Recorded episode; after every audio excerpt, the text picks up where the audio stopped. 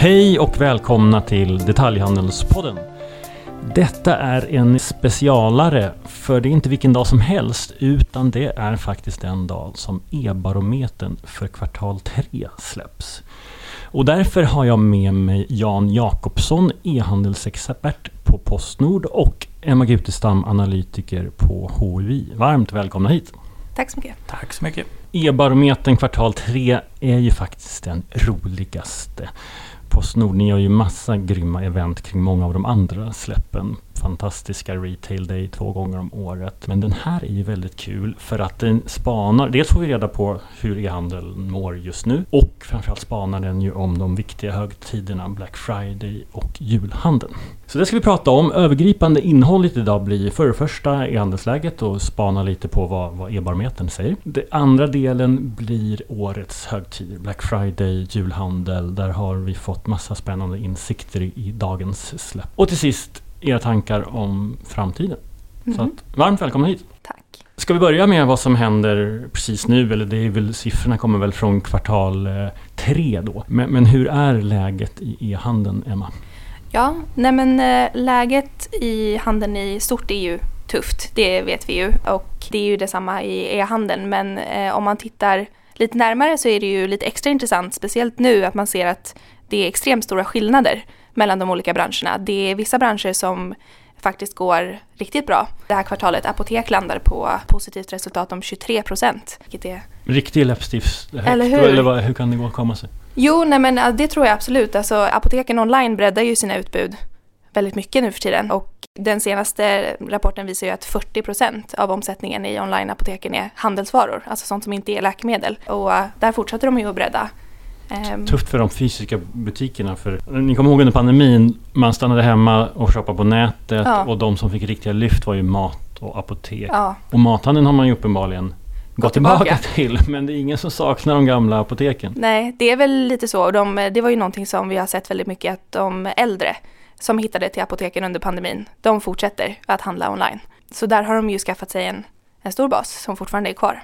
Jag tycker de har varit duktiga apoteksbranschen på att förvalta pundet. Det mm. måste jag säga. På den boost man fick under pandemin. Med nya målgrupper och eh, försändelserna. De har ju nästan ingen returgrad heller. Så det är väldigt tacksamt utifrån ett supply chain perspektiv. Visst är det så att man inte får returnera vissa Ja, läkemedel ja. Eh, är det säkert någon reglering på det där? kan jag inte i hundra procent. Men eh, du har ju mycket annat också som man inte skickar tillbaka. Så att returgraden är ju otroligt låg. Mm. Och så är det ju för skönhetsbranschen också. Som också går starkt. Det är många skönhetsaktörer som det går eh, också otroligt bra för just nu. Medan det såklart, som vi vet, går tufft för andra branscher. Typ bygghandeln till exempel. Minus 14 kvartal 3. Så det är större och större skillnader mellan branscherna vilket blir Eh, väldigt intressant tycker jag.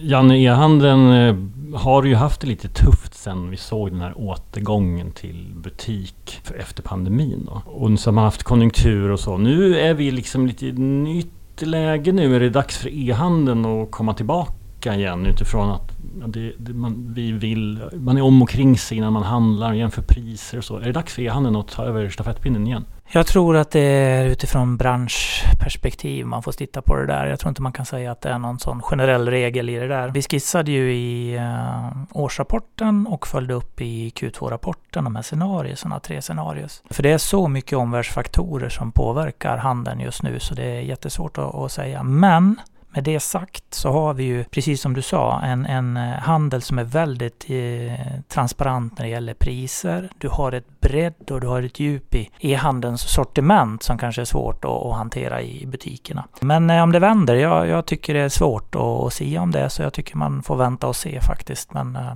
Visst har on onlinehandeln en, en fördel där. Emma, du, du var inne på några mönster. Apotek, fantastiskt. Mm. Bygg, sämre, inte jätteöverraskande kanske. Nej. Vad, ser du några fler mönster? Ja, nej men det är ju verkligen däremellan apotek och bygg. Det är ju de två som är liksom längst ut på skalorna, på skalan nu för kvartalet. Eh, och sen mittemellan det är kläder och skor och hemelektronik håller sig över nollan. Men eh, där är det ju blygsamt 2% för de båda. Men det är sannolikt ändå bättre än butik. Vi får väl se. Men att, eh... Absolut. Mm. Och även bättre såklart än hur det har sett ut tidigare kvartal. Speciellt för hemelektronik. Och där är väl, men, men samma som med alla våra siffror egentligen i e-barometern så är det ju löpande priser. Eh, så här spelar inflationen en stor roll. Så det, även om det kan bli eh, blygsamma plus i vissa branscher så kanske det inte hade sett ut så med om det hade varit fasta priser. Så det är fortsatt tufft. Det är ju mycket att förhålla sig till. Det är ju både liksom inflationsläget, konsumenter som håller på hårdare i plånboken, ett starkt lågprisfokus. Alla de här sakerna är ju saker att förhålla sig till. Och sen ska man ju inte glömma bort då den eh, kostnadsökning som butiksnätet också har haft då i det här. Mm. Och kommer få ännu mer. Ja, eh, och det har vi sett eh, flera stycken som säger upp avtalen för omförhandling för att man får, man får svårt att få runt affären med de kostnadsökningar som kommer i de kommersiella fastigheterna. Och det är ju det är en utmaning för den fysiska handeln givetvis.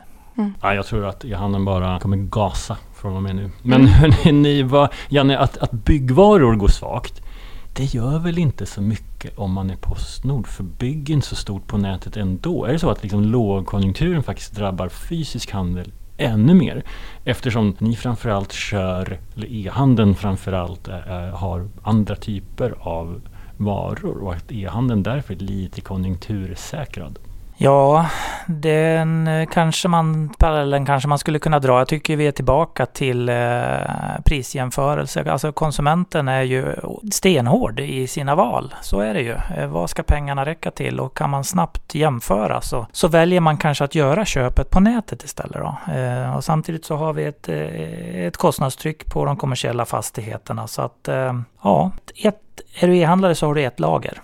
Alltså det är vad du måste koncentrera din, din, din kostnadspost till. Det är klart det är massa andra saker också, men om man tittar utifrån infrastrukturperspektivet så har du en lagerlokation som du jobbar med. Och den fysiska handeln har ju en mängd andra komponenter som ska fungera. Och du ska ha eh, ett sortiment, eh, sortimentsbredd ute i butikerna också, vilket också kostar på. Så att eh, det kan vara så, som du säger.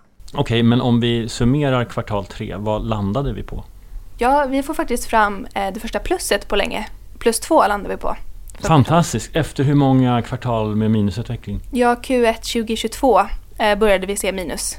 Eh, så typ i takt med att pandemin blåstes över har det varit minus? Ja, precis. I ett och ett halvt år då ungefär. Men vilken festsiffra! Mm. Nu, alltså så, här, så lagom till Black Friday så får vi reda på att vi ligger plus och så har vi det här spännande kvartalet framför mm. oss också. Imponerande. Janne, är det här, har liksom e-handeln klarat krisen nu? Jag menar, e-handeln har ju varit med några år och var det här 25-årskrisen och, och, nu är det bara uppåt? Ja, det, är nu, det är nu man blir eh, vuxen som e-handlare. ja, men vi kan väl hoppas på det. Jag tycker fortfarande att det finns en oro runt räntor. Det finns en oro runt vad, vad krigen tar vägen, både i eh, Mellanöstern och i Ukraina. Eh, och det påverkar olika saker. Så att eh, jag tycker fortfarande att det är svårt att sia framtiden. Men jag håller ju en slant på att e-handeln faktiskt tar fart under åtminstone senare delen av 2024.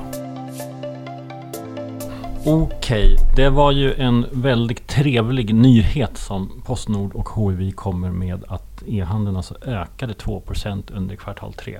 Och nu har vi tittat på företagsundersökningarna. Alltså e-barometern är ju den enda undersökningen som visar hur e-handeln faktiskt utvecklas. Men ni gör ju så himla mycket mer. Otrolig mängd konsumentinsikter baserade på alla de undersökningar ni gör. Och temat i år är ju Black Friday och jul. Så låt oss gå in då och kolla på er analys av Black Week. Mm. Emma, 2023 sa vi eh, två minuskvartal, ett plus. Det kan ju fortfarande bli ett plusår 2023 om vi får en riktig fart på kvartal fyra. Mm. Och en del i det är ju sannolikt då en framgångsrik Black Friday-vecka och mm. jul. Hur, hur, tror du att högtidssäsongen utvecklas?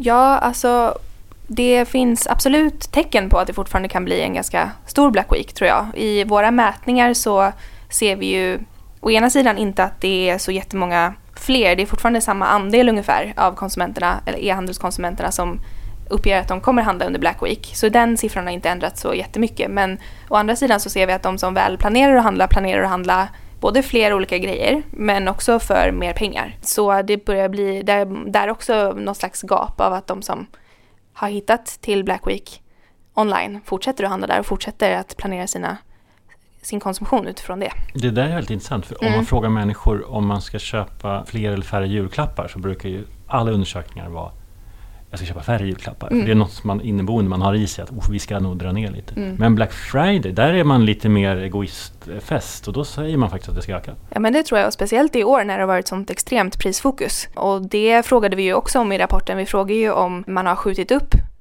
köp som man hade tänkt att göra tidigare under året och väntar in Black Week istället. Och bland de då som planerar att handla på Black Week så har ju den siffran ökat från en av tio till tre av tio. Så eh, där har folk, eh, de då som redan handlar under Black Week, börjat koncentrera mer av sin konsumtion dit. Både väntar in, men också allt fler som planerar att köpa sina julklappar under Black Week.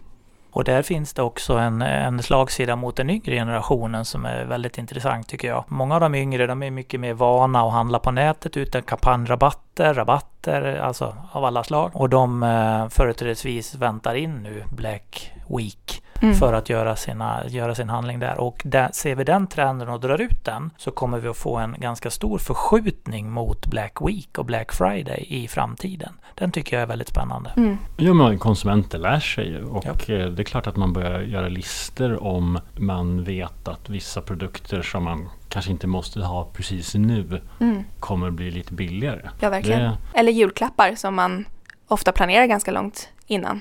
Om man är, om man är duktig Eh, och kan få tag på under Black Week. ser ni, alltså nu kommer vi in på liksom kampanjstrategier. En gång i tiden när, när Black Friday kom var det lite så att alla hade 20% rabatt på hela sortimentet. Så här, och det var ingen en jättebra idé. Och nu sen har man hittat samarbetspartners som kanske kan ta en del av rabatten. Och eh, man har börjat fundera, är det, är det stamkunder som jag ska premiera? Är det att få in nya? Ser ni några mönster i, hur, i årets eh, Black Friday-prissättning? Av de eh, nyhetsbrev som har duggat in i e-mailkorgen till exempel så har jag svårt att se det. Men däremot så ser jag ju eh, hur pass mycket tidigare man startar igång. Det var bara för några veckor sedan så var det någon som gick ut och sa att nu har vi Black Month. Mm. Så då har man eh, utökat spannet. Och, Men det känns ganska rimligt att tänka att ha liksom en månads försäljning i princip på en dag med kaos i förväntningar Ja, kunder, Mm. logistik och... Jag lägger inga värderingar i det utan jag tycker jag ser mig i trenderna. Ja. Och det var också någon som gick ut och sa att förra fredagen, eller så förra, förra fredagen var det till och med.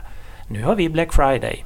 Mm. Och det är ju lite nytt tänk på det där. Och Black Weeks figurerar också. Så det känns som att man tö- töjer lite grann på själva begreppet. Mm. Och försöker attrahera konsumenterna den vägen då. Med bra erbjudanden då såklart. Black Ja. year liksom, är det, kommer det snart? Ja, Det- kanske det. Det är dollarstore. Ja. Vad, men, men Emma, vad, vad, vad ser, ser du några tydliga mönster i årets Black Friday? Ja, i, i rapporten i år så ser vi ju en, en ganska dubbel trend egentligen. Både trenden av en mer luststyrd konsumtion under Black Week. Eh, vi ser en ökning i branschen, eh, eller produktkategorin. Skönhet och hälsa till exempel. Så man kanske väntar in Black Week för att göra det här lilla vardagslyxköpet. Man väntar in eh, Black Week för att få en lite trevlig rabatt på någonting man kan unna sig själv. Man har ju hört talas om den här lipstick effekt mycket nu. Så det är säkert lite, lite det. Alltså årets julklapp är ju sällskapsspelet men på nätet är det ju läppstiftet. Ja, men så kan det vara, absolut. Sen så det man eh, planerar att köpa mest är ju böcker och media. Så boken är väl egentligen det som kommer säljas mest. Men skönhet är ju någonting som har stuckit upp ganska mycket på sistone. Så det beror på hur man tänker. Men å andra sidan så ser vi ju också en trend av att den behovsstyrda konsumtionen ökar. eh, Samtidigt som eh, kategorin möbler och heminredning till exempel. Och där blir det väl egentligen tvärtom. Att man väntar in Black Week för att köpa någonting man faktiskt verkligen behöver. Kanske en dyr möbel eller något sånt där. Har ni något på era inköpslistor? Under Black Week? Mm. Ja, Jag är nog lite mer åt den här lipstick-effekt då kanske. Kanske passa på att köpa någonting man har spanat in. Jag har en pizzaugn. Åh, Okej. Mm. Ja, jag är mer på behovsstadiet då. Våra salt och peppar automatiska ströare har kapsejsat fullständigt. Så Mm. att det bara rasslar i dem där nu. Så att det står på inköpslistan. Janne, om eh, man har ett väldigt stort logistikföretag som, som du har, eller som du åtminstone jobbar för. vad, Eh, det måste vara ganska svårt att planera eftersom vi har två, då vill ha en period av minus och så kommer du in i den liksom, pakettoppen här nu från minusutveckling och så ser vi att det är plus i kvartal tre. Vad, vad, liksom, hur, hur planerar du för årets paketfest? Vi gör som vi brukar göra. Det är ingen rocket science för Postnord. Vi bemannar ju upp såklart över hela linjen. Det är extra transporter, det är mer personal på terminalerna, ombuden, allting. Så vi är... Jag sa i en podd förra året att vi var jätteredo och jag säger det igen, i år är vi också jätteredo. Prognosen är ju att vi kommer att landa ut ungefär som förra året i volym. Det är i alla fall det vi prognostiserar för. Ja, ni minns ju julgranen som inte kom fram. Det här är ju 2000 eller när, nu det är då. Men numera kan man lita på att julklapparna kommer fram i tid. Det tycker jag. Om vi riktar blicken mot jul, vad, för det är ju, jag menar Black Friday är fantastisk, men jul är ju minst lika viktigt. Ser ni några trender där? Ja, jo men det gör vi ju absolut. Alltså, det tydligaste i rapporten är ju att det verkar som att e-handelshjulen fortfarande finns kvar. Eh, e-handlarna e-handelskonsumenterna vill stanna kvar online. Under 2021 när man, ja det var pandemi då och man kunde ju inte ens gå i butik så spenderade man ungefär 70 procent av sin julklappsbudget online. Och det uppger man att man fortfarande kommer göra. Så där tror jag verkligen att det är, många konsumenter har hittat någonting. Att man har upptäckt ett mervärde som gör att man ändå stannar kvar online för att handla sina julklappar, eller mycket av dem i alla fall. Kanske att undvika julruschen eller det här med att jämföra priser vet vi ju väldigt, väldigt smidigt att göra online. Jag vet att så här, under alla år som, när jag också var på HIV och vi mätte e-handeln tillsammans med posten så pratade vi om att jul var en bra period att utbilda konsumenter att handla på nätet. Mm. För att då har man en extra parameter. Det är inte bara pris och utbud utan det är också den faktorn att man slipper slipper köer mm. i butik. Och, ja. att, och, också, och för varje liksom, ny som handlar på nätet så, så, så, så sparar man, eller så har, har, man kvar sitt beteende. Men det är intressant att du säger det nu också. Det finns fortfarande liksom en, ett mått av beteendeförändring. Absolut, och det är väl att man har eh, hunnit testa båda sätten nu ganska väl. Under pandemin testade man att köpa det mesta online. Nu har man väl börjat gå tillbaka till butiken lite och så har man valt egentligen. Och många väljer ju e-handel.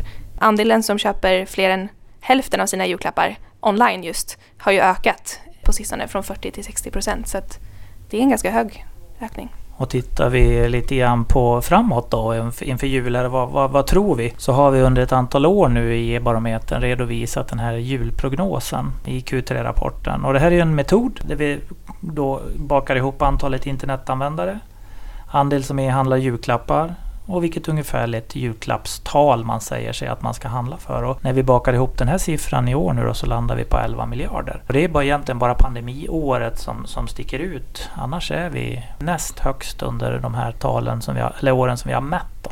Så det är all time high i, mm. på e-handeln i jul? Ja, det ser ut som att det skulle kunna tangera det i alla fall. Det är otroligt. Ja. Samtidigt har HUI sagt att julhandeln kommer minska, alltså totalt. Ja, och ehm, vi mäter ju julklappar, inte hela, hela handeln, utan det här är ju liksom hur mycket man spenderar, planerar att man kommer spendera just på klappar till varann. Eh, och just online också. Jag tror att det är väldigt viktigt, den här förskjutningen vi har sett. Och även förskjutningen från att man köper sina julklappar i december till att man gör det i november, alltså under Black Week. Eh, så det faller ju inte in då under, under julhandeln så att säga. Okej, vi konstaterade att kvartal tre i år faktiskt då har ökat. Vilket är ett trendbrott. Efter ett gäng kvartal med minusutveckling så ökar Q3 med 2% Och med den insikt vi nu har pratat om kring Black Week och jul så känns det som ni säger att kvartal fyra i år är på plus. Eller vad säger ni? Ja, vi får väl se vad vi landar ut så småningom. Men eh, omsättningen, prognosen, ser i alla fall bra ut så här långt. Men vi ska komma ihåg också att eh, vi har ju en inflation. Mm. Och en prisökningstakt som är väldigt hög. Så för den här hundringen som man handlade förra året så fick man ganska mycket mer än vad man får för en hundring idag i och med att priserna har gått upp. Så innehållet i paketet kan vara av lite lägre värde i år även om siffran hålls uppe. Mm. Just det. Men mängden paket tror vi kommer öka under kvartal fyra? Det tror vi. Mm. Ja, mätningar som mäter antalet paket runt om i Sverige har ju visat plus också det här kvartalet. Så det verkar ju vara så. Det är fler paket men eh, till kanske då som Janne säger lite lägre värde. Goda nyheter för e-handel Sverige. Nu är det ju väldigt nära Black Week så jag anar att det är för sent att fylla på lagret ytterligare. Men ni som har gjort det eh, kan ju vara glada att det kanske kommer tömmas snabbare än vad ni hade tänkt. Och det är fantastiskt. Ska vi blicka ännu längre framåt då? Vad, vad tror du om Black Friday i, i framtiden, Emma? Hur kommer det se ut? Ja, det där är ändå lite svårt att spå om. För å ena sidan så är det ju precis som vi har pratat om, troligtvis en lite större Black Week vi kan vänta oss just i år. Och det är ju ett enormt ekonomiskt fokus överlag eh, och fokus på pris och hitta varor till lägsta möjliga pris. Eh, men det, å andra sidan så finns det ju fler faktorer att väga in när man är en e-handlare och ska närma sig Black Week. Vi ser ju också i våra mätningar att en majoritet av alla e-handelskonsumenter ändå är lite avigt inställda till marknadsföringen kring, kring Black Week. Och det är man väl kanske alltid kring. Det är inte alltid jättekul med massa marknadsföring men speciellt runt Black Week så det är väldigt mycket marknadsföring på väldigt lite tid. Det är många som kan känna sig överväldigade av så mycket information. Så det betyder ju inte bara att köra på. Och samtidigt så i samhällsdebatten kommer det ju upp, det är inte heller att blunda för eh, andra alternativ eller folk som helt och hållet tar helt andra vägen. Det har ju kommit och gått saker under åren som Buy Nothing Day eller Green Friday tittar vi lite närmare på i rapporten just i år och även fast det inte är så stort nu så är ju det fortfarande någonting att hålla ögonen på hur den diskussionen kommer utveckla sig i framtiden. Ja, det är väldigt spännande. Mm. Och vad det gäller att eh, som du var inne på Janne tidigare, att man sprider ut sig. Vi pratar Black Week nu och en del kör Black Month. Det är klart att Mm. Det känns ju väldigt rimligt eftersom alla ska marknadsföra sig. Jag vet inte vad sökorden på Google kostar just på Black Friday men det kostar nog ganska mycket. Då är det rätt smart att göra kampanjen någon dag tidigare. Mm. Och om vi blickar ännu, liksom, om vi tittar försäljningen i stort eller e-handeln i stort eh, framåt. Vad, vad tror du Janne är det viktigaste eh, som krävs av e-handlare under 2024? Jag tror att man ska vara beredd när det vänder. Den, den är jätteviktig. Jag tror det kommer att vända. Oklart när bara. Men man måste vara beredd. Och det är ju lätt att säga. Eh, och det jag pratar om egentligen, det handlar ju om begreppet produkttillgänglighet. Det är ett enkelt ord, men det krävs så mycket professionalism för att få varan i exakt rätt läge när konsumenten står där och ska handla. Oavsett om man är i den fysiska kanalen eller om man är i den, den digitala kanalen. Så var redo när det vänder och sen produkttillgängligheten, den tror jag är A och O när det vänder. Betyder det att jag ska fylla på lagret nu för att kunna vara snabb? Eh, för det kan ju vara lite jobbigt. Kronan är svag och jag vet inte vad jag har för budget att handla för. Hur ska jag förbereda mig? Ja, och därför tycker jag ju att inköpscheferna och de som jobbar med inköp, de är ju heroiska där ute. För maken till knepigt situation som har varit de senaste åren är ju otroligt ryckigt fram och tillbaka. Så att eh, de, om någon får Nobelpris så tycker jag att inköparna borde få ett Nobelpris. Mm.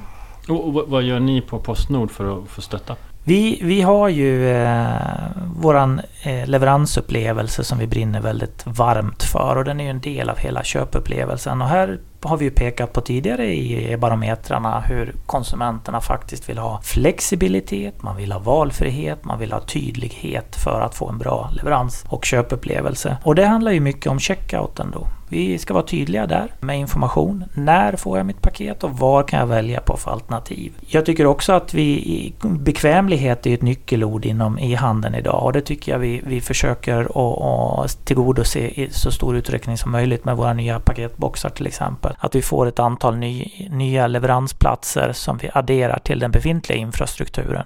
Allt för att göra det så bekvämt för konsumenten som möjligt. Men då måste ju också det synas i checkout så att aktivt kan göra ett sådant val. Emma, vilken bransch tror du går starkast online nästa år? Ja, ska man följa i samma trender som vi har sett hittills så är det ju apotek och skönhet. Absolut. Ja, apoteken har ju mycket som går bra för dem just nu. Både det här vi pratade om att de äldre har hittat till apoteken och fortsätter stanna kvar men de får ju till sig nya konsumenter också. Och sen har vi ju sett att priserna kan vara betydligt lägre online än i de fysiska apoteken och det är ju alltid attraktivt och speciellt nu i de här tiderna. Och sen är det ju många apoteksaktörer som har Eh, möjligheten att mm, satsa online just nu. Det är inte alla branscher som har de förutsättningarna men eh, apoteken kör på och fortsätter att bredda sina sortiment och satsa på sina online-koncept. Och där har de ju visat sig vara väldigt duktiga. Jag tycker det verkar som att de är väldigt duktiga på att hitta de här produktkategorierna att, ut, alltså att bredda sitt sortiment med som fortfarande känns naturliga att handla tillsammans med sina apoteksvaror. Där har de ju breddat till skönhet, hälsa, till och med lite sport och fritid ibland.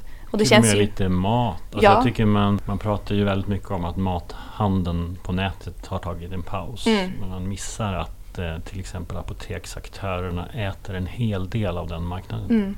Ja, och den branschglidningen ser vi ju på många sätt Mm. mot apoteken då som tar från många andra branscher och ja, fortsätter att bredda på väldigt smarta sätt. Innan vi liksom stänger allt härligt som finns i e-barometern så är det ju så ni brukar ha en hel del intervju, roliga intervjuer och sådär. Är det något som sticker ut denna gång? Jajamän, vi har tre fantastiska intervjuer den här vändan också. Emma Hallerstedt, retailchef på Google till exempel, som pratar lite grann om marknadsföringen inför Black Week och julhandeln. Och att sökningarna, sökordet Black Friday och Black Week börjar redan tidigt i oktober, hör och häpna. Så redan då börjar man faktiskt söka på begreppet. Det tycker jag är jätteintressant. Och, och de ser också ett större sökintresse för lojalitetsklubbar i söken.